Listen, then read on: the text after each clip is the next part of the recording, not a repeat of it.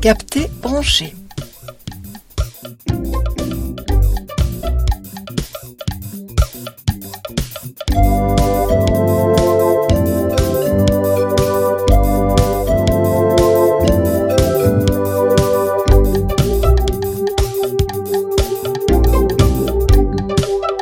Fanny Padoane.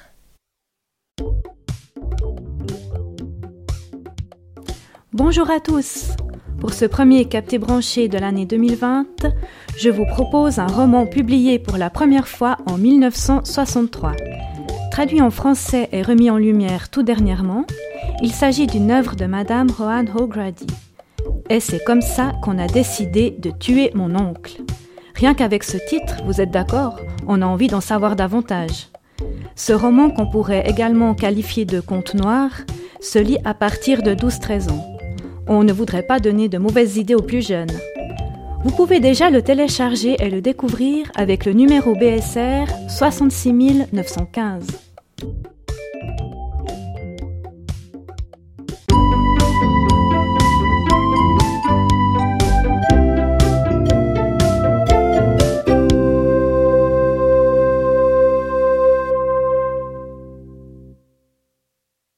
Je suis le prochain sur la liste. Il va me tuer, je le sais. »« Mais pourquoi ? » ?»« À cause de l'argent, tu comprends pas ?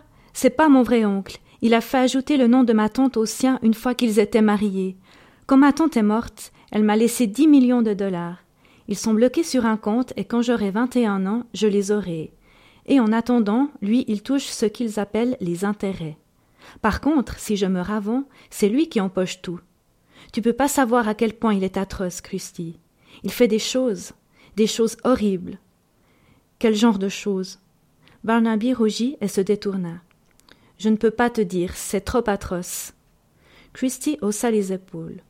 Bon, je vais quand même te raconter un truc, poursuivit Barnaby. Avant, on avait une dame qui habitait avec nous.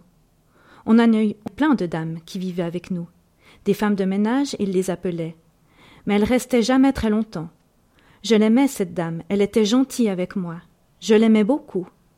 En plein milieu de la nuit, elle est venue me voir pour me dire qu'elle s'en allait, là, tout de suite. Elle pleurait et elle m'a pris dans ses bras et elle m'a dit « Pauvre petit, pleure, pauvre petit, tu aurais vu ce qu'il lui avait fait ?»« Quoi ?»« Je ne te dirai pas. » Elle m'a dit qu'elle aurait voulu m'emmener avec elle, mais qu'elle pouvait pas. Elle a aussi dit qu'elle pouvait pas aller voir la police, car ils savaient des choses sur elle. Elle m'a dit que je devais essayer de partir, et vite, même si ça voulait dire être pauvre et avoir faim. Elle a dit que c'était un démon, et que s'il ne me tuait pas, il me ruinerait. Il a l'air horrible. Qu'est-ce que je vais faire, Christy ? Qu'est-ce que je vais faire ? J'ai tellement peur. Christy resta assise, pensive, les yeux plissés, la bouche réduite en un mince filet. Bon, finit-elle par dire, déjà, arrête de faire ton bébé. S'il est aussi méchant que tu le racontes, mais va pas croire que je gobe tout ce que tu racontes, car tu as tendance à dramatiser, mais s'il est vraiment aussi méchant que ça, alors il n'y a qu'une chose à faire. Et c'est quoi ? Qu'est-ce qu'on va faire ? Je suis prêt à tout. Eh bien, on va simplement devoir le tuer en premier. Et tandis que Christy, assise au bord du lit, balançait tranquillement ses jambes, le regard de Barnaby passa de la surprise à l'admiration. Puis à l'adoration. « J'y avais jamais pensé, fit-il. J'y avais même pas pensé. T'es une vraie amie, je m'en souviendrai. Quand je toucherai l'argent, je te donnerai 1 million. »« D'accord. Allez, viens, on rentre, j'ai soif. On commencera à mettre au point notre plan demain. » Je ne sais pas ce que vous en pensez, mais ce n'est pas tous les jours qu'on échafaude ce genre de plan, surtout quand on est encore un enfant.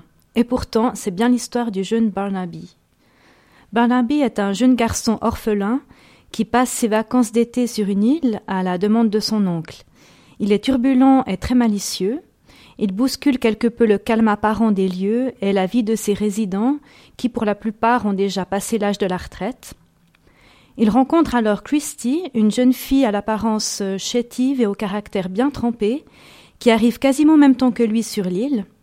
Elle est pensionnaire d'une brave dame qu'elle nomme la Dame aux Chèvres. Après une période tendue, passée à se disputer, ils se lient d'amitié et deviennent de vrais confidents l'un pour l'autre. En débarquant sur cette île, Barnaby n'est pas recueilli immédiatement par son oncle, comme c'était prévu, mais par de gentils épiciers en attendant le retour du parent. Ce dernier représente un réel danger pour le petit. C'est un personnage très mystérieux, dérangeant, avide. Il fait vaguement penser au conte Olaf des orphelins Baudelaire, pour ceux qui connaissent. En effet, tout comme ce dernier, il souhaite mettre la main sur l'héritage de son neveu, coûte que coûte.